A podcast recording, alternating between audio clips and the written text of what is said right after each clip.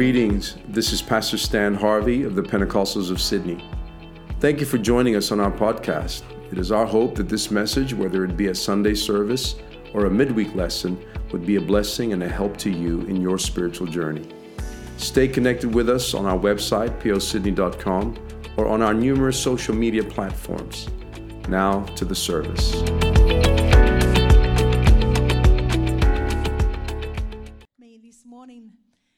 I've got a, a word from God, and I believe that God has been dealing with me. I know that for a couple of weeks. And, um, and uh, so I want to share that with you. And it's in Luke 16, verses 19 to 25. This is a familiar passage for those of us that have read the Gospels several times.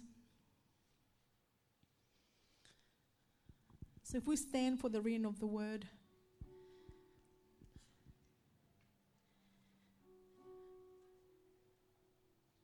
And the scripture says, There was a certain rich man which was clothed in purple and fine linen and fared sumptuously every day. And there was a certain beggar named Lazarus, which was laid at his gate, full of sores, and desiring to be fed with the crumbs which fell from the rich man's table. Moreover, the dogs came and licked his sores. And it came to pass that the beggar died and was carried by the angels into Abraham's bosom. And the rich man also died and was buried.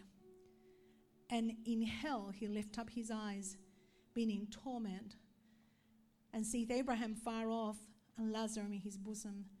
And he cried and said, Father Abraham, have mercy on me, and send Lazarus that he may dip the tip of his finger in water and cool my tongue, for I am tormented in this flame.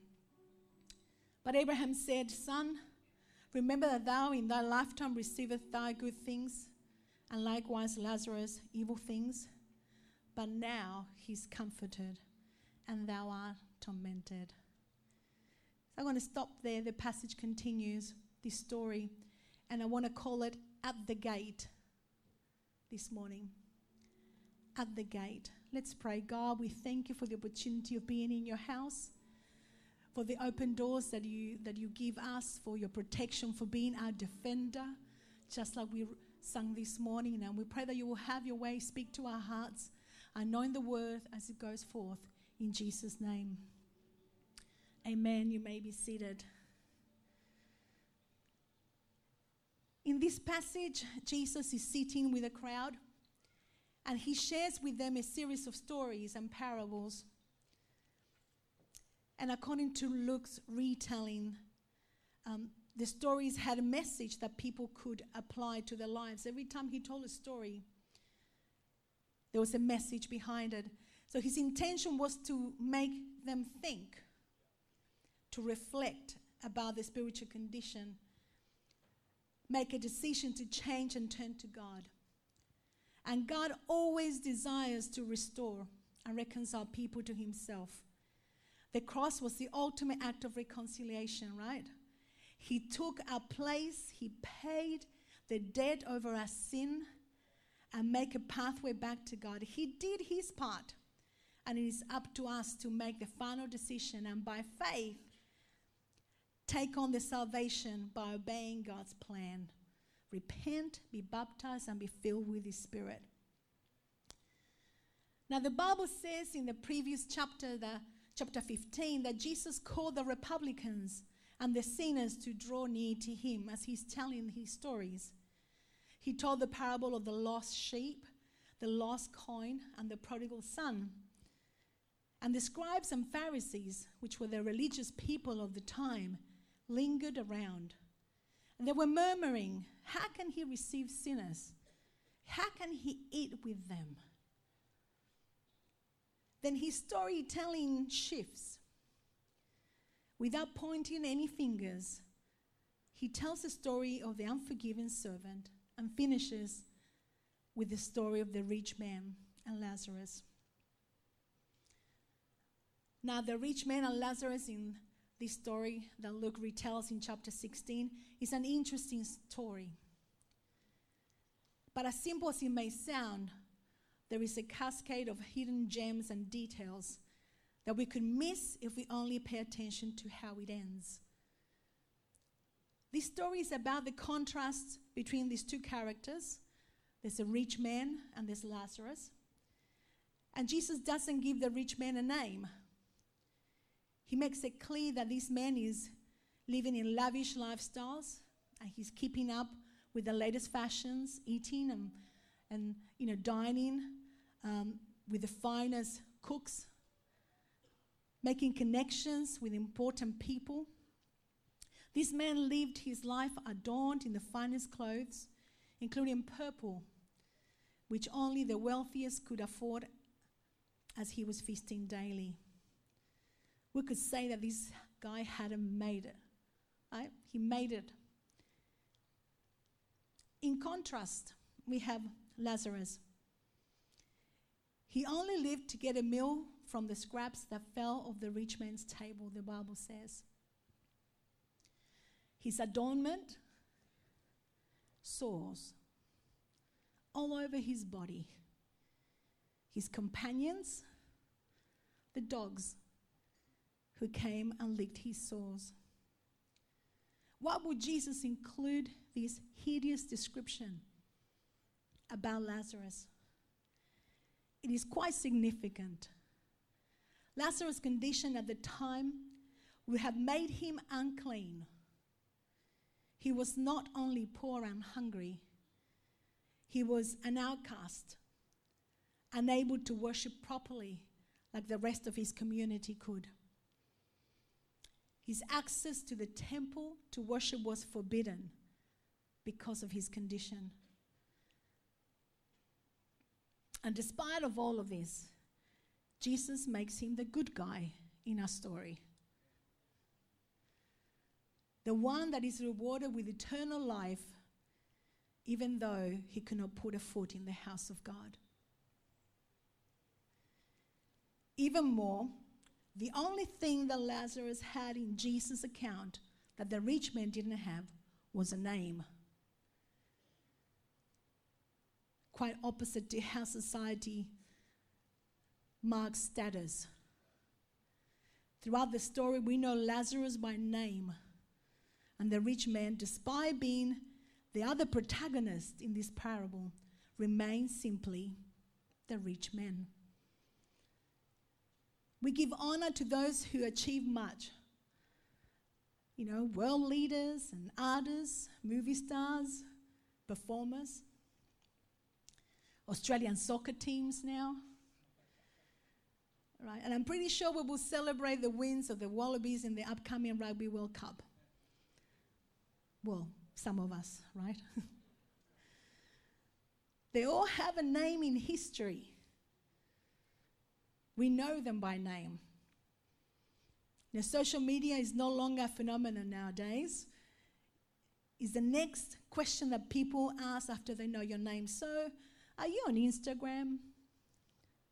Are you on Facebook? Even Facebook now is, you know, ancient.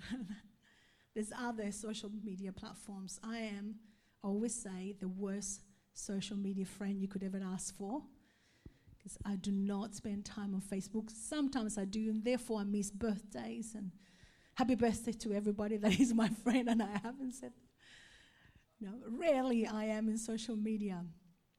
And so I apologize if you have asked me to be your friend. I'm still pending. Um, but people quickly jump on board and give likes in social media, and that's okay. To celebrate success stories, while little attention is given to those considered the least important. Jesus personalizes his concern, though, and he does it by giving the less fortunate a name in his story. Those in the community considered the least, Jesus knows their name. So the Bible tells us that Lazarus was dumped at the rich man's gate Day in and day out, the rich man walked past him. Every time he left his house, and when he came from home after a day's of business, he would walk by him. And I'm someone that easily immerses herself in stories And I began to think and ask, why this man's gate? Why didn't Jesus say the gate at the temple in this particular story? Did Jesus wanted us to imply that it was Lazarus' request? Was it because Lazarus perhaps believed that this man could make a difference in his life? Why this men's gate, Jesus? You know, context is key when we read scripture. And as Jesus is telling the story, amongst the hearers were the Pharisees and the scribes, the ones that we said, the spiritual people, the religious people of the time, those who did worship at the temple, those who were recognized in their community. Jesus chose to add this detail to his story with an intention. You see, gates separate the residents from the outsiders.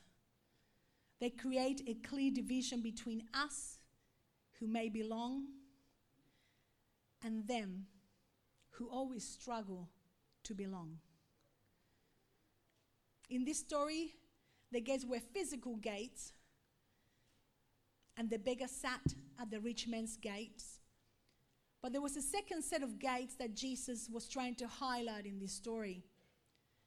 These gates are the entry point into our hearts. Proverbs 4 3 gives this insight Keep thy heart with all diligence, for out of it are the issues of life. So the religious people of the time, they understood the hidden message. They understood it well. That's why they despised Jesus. That's why they wanted to pursue, find fault, condemn him, imprison him. They got the message that it's not about the status and the acceptance. It is definitely about the gates that are in their hearts. They were as guilty of dismissing what was at their own gates as the rich man was. The rich man was indifferent to Lazarus, needs, and he knew who Lazarus was. In fact, when we read the scriptures in verse 24, and he, being the rich man, cried and said, Father Abraham, have mercy on me and send Lazarus that he may dip the tip of his finger in water and cool my tongue as I am tormented. He knew his name. When he was alive, he didn't want anything to do with Lazarus. He thought that giving the scraps and the leftovers was good enough, enough attention. I have other things to do. I have more important places to be at, more, important, more important people to meet. Now, we're not talking about one occasion that he crossed paths with Lazarus. It wasn't like one time in the marketplace, it was every day this man was dropped at his gate. We can be guilty of the same disregard sometimes. We can be indifferent. Maybe, you know, we can be attentive to God's message in the house of God, tune in to his voice at the temple gate. We can be used of God, just like Peter and John were used at the temple gate. In Acts, we read about, we want to say those words rise up and walk at the temple gate. We are good at doing church. Yet, we can skip over what God is dropping at our gates. We don't want to deal with what's holding us back from confronting the things that are at our gates, resolving conflicts with our loved ones, perhaps, submitting to those who placed, who God has placed in our lives, praying for those when that may perhaps they mistreated us, standing against abuse, forgiving, being afraid, not loving, being too busy. These are the issues of life that spring forth in difference. We cannot excuse ourselves anymore and say, Tomorrow, Lord, tomorrow I'm going to dig deep and I'm going to work out why I'm not noticing. The time is not convenient now. We cannot do that any longer, brothers and sisters. These two men's lives couldn't be more different. Even in their death, there is a considerable contrast now. The rich man is buried, and undoubtedly, we could assume he was anointed with fine oil wrapped with fine linen, carefully placed in a tomb. And we could also assume that Lazarus' body was perhaps tossed into the city common burial fields. There was no mention of his family that could give him, could give him a, a proper burial. But these details are not important to Jesus. But now dead, we get a glimpse of the rich man and Lazarus on the other side. And here's where the story gets interesting, right? Lazarus is carried to Abraham, the Bible say, says, to his side by angels. And the rich man goes to a place that none of us want to go. Not even we wish our worst enemies to end their hades or hell. So in the afterlife, they not only live contrasting lives, but now the roles are reversed. Lazarus is now living in, in luxury per se, and the rich man is living in torment. And ironically, Jesus continues to refer to him as the rich man, even though he had nothing now. Yes, there's an afterlife. What we do here is not the very end. But what we do here, when we do here, matters what happens in our afterlife. Afterlife. Here is the place that we make decisions, right? This is the place that, that we could surrender to God, that we make things right. It's no longer about, you know, they know my heart. I just pretend nothing's happened. Let's make things right.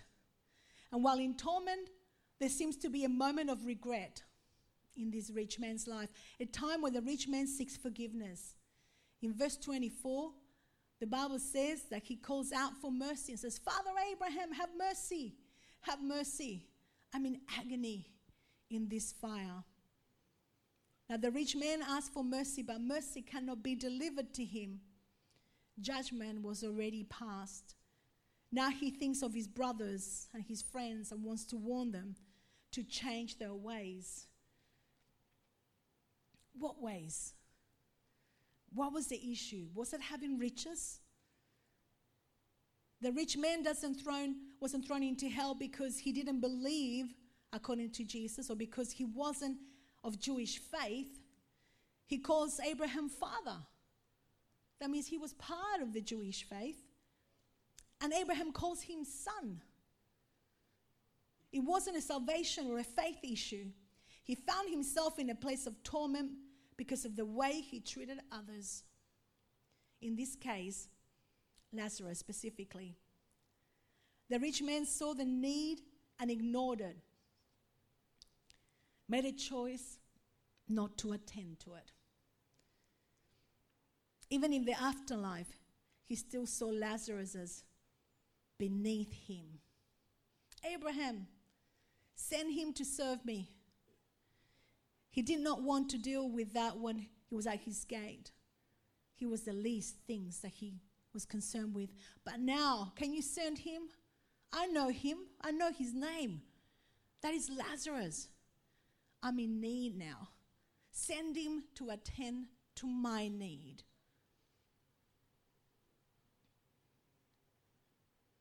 God is calling us this morning to attend our gates to pay attention what is at our personal gates.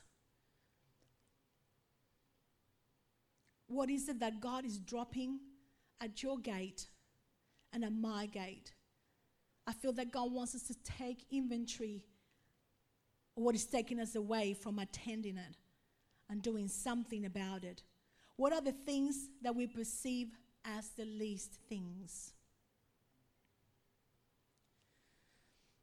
It's not a very upbeat message, right? but I do feel that God wants us to, to take stock this morning.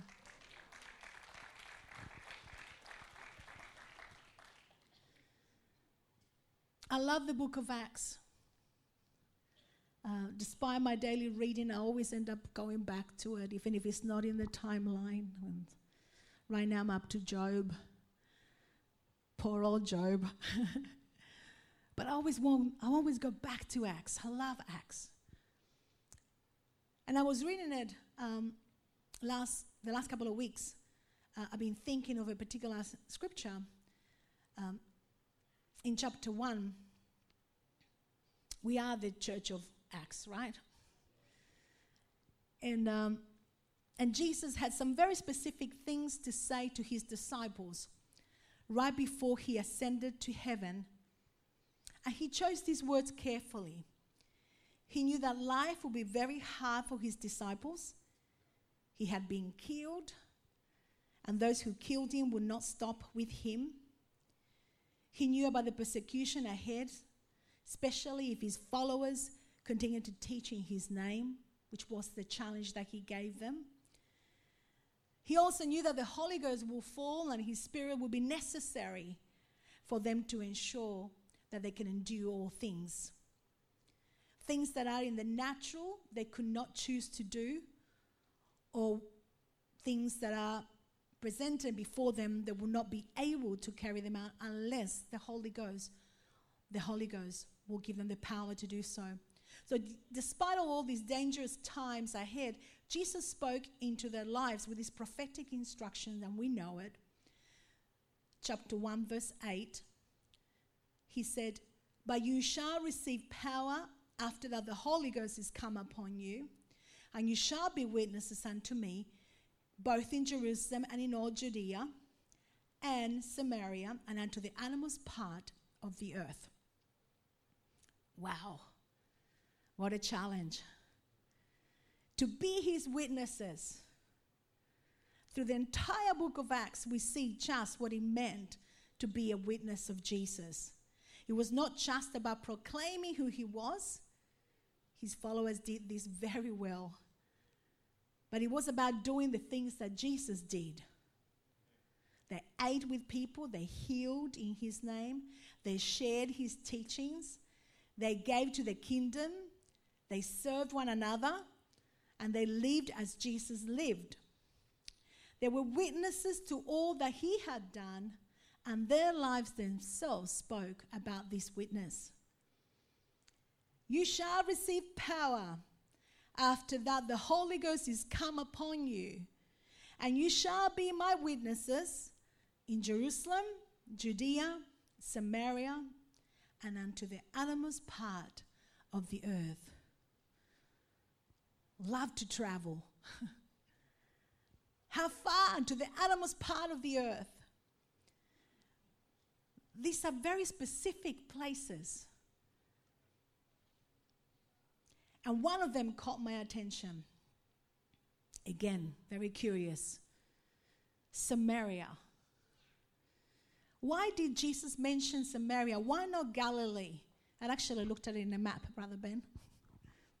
Just thinking of you know. Where were the cities positioned? Was it far north, east? Why Samaria? Why not Galilee? Galilee was a little bit further up. Or Philistia was on the west. Why not any of those? Why Samaria? You know, Samaria was a place that no Jew wanted to go to. Samaria became a known town after the people of Israel got divided into the, the two kingdoms. You can read this in the Old Testament the southern kingdom with Jerusalem as, as its capital, and the northern kingdom with Samaria as its capital. And the Assyrians conquered Samaria and they resettled there. And the people intermarried with the Israelites in the region, and they brought their pagan gods to the land.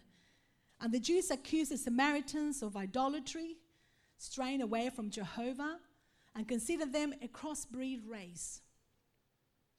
The city of Samaria had a dark history with so many kings who failed and did great evil in the sight of God.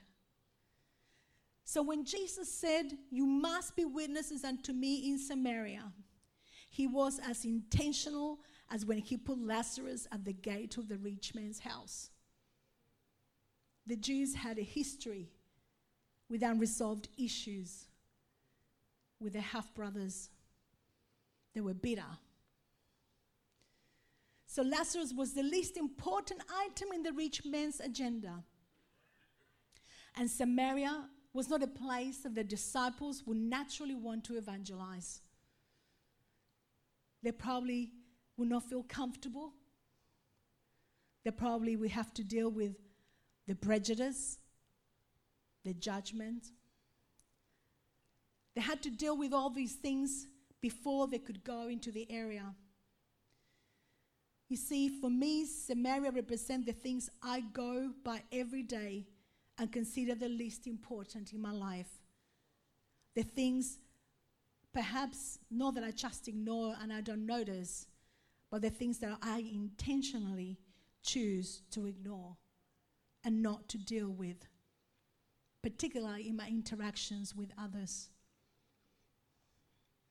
It may be because I'm afraid, or perhaps there's some um, unforgiveness, or simply I don't know how to take the first step. How many of us feel that sometimes? That when it's time to reconcile, time to put things to one side, it is not that we don't want to. We want to make things right. But it's how do I take the first step?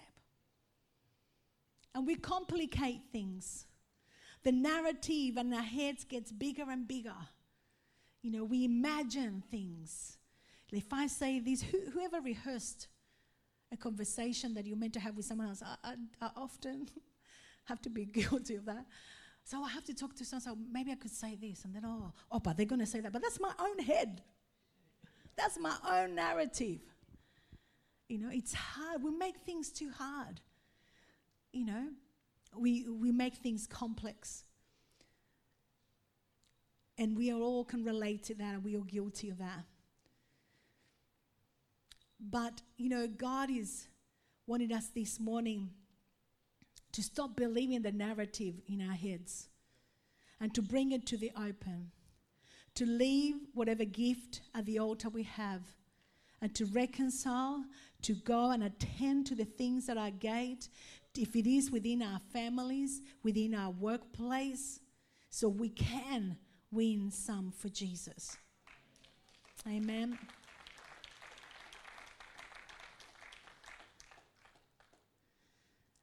I don't have long to go, so maybe if the musicians could come. But we are not in this place and we are not saved simply to stay comfortable. We will all need to witness in Samaria if we want to be witnesses for Jesus to the uttermost parts of the earth. You must pass through Samaria. That's the place that Jesus wants you to be a witness. Before you could answer the call of God, before you could start a work, before you could go anywhere else in ministry, if that's what your desire, there is Samaria. This, each one of us have a Samaria in our lives. So, my question for us is Is there an area, definitely not a place, perhaps where you will feel comfortable going? Jesus said, that once we've gone to Jerusalem and Judea, we must then go to that place where you think, oh, no, he wouldn't want me to go there. But yes, he does. Are we choosing to show compassion to a selected few? Is it time to evaluate how we treat people close to us? We are so good at playing church. We look the part, we say the right things, we lift our hands. We're so good at that. We don't mind being at the temple's gate, uh, but we can come in and out from circumstances and situations in our lives and skip over what is dropped at our gates. Why don't we stand?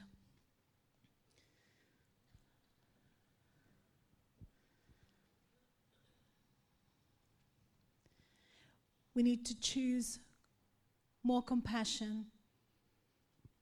We need to choose to give our resources. Maybe it's just time. Time. Time it is. Time is what we lack a lot of the time. Time. right? When we want to catch up with a friend, we have to look at our schedules, making sure that blanked. And we can't discern when somebody texts. Is are they texting because you know they're just saying hello? Are they really texting because they're reaching out?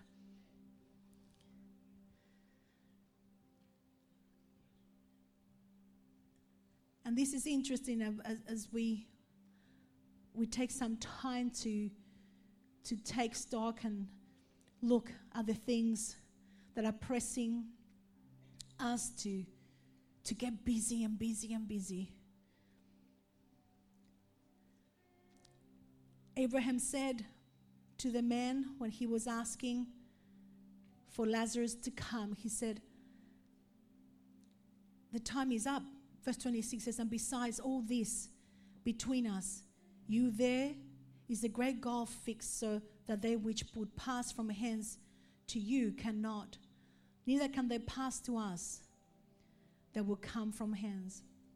Then he said, This is the rich man. So I pray, Father, that you would send some to my father's house. He begins to worry about his brothers.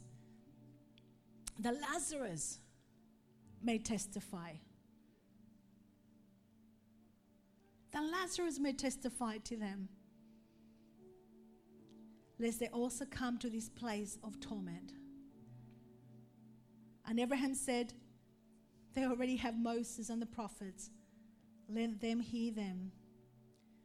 And he said, Nay, Father Abraham, but if one went unto them from the dead, they will repent.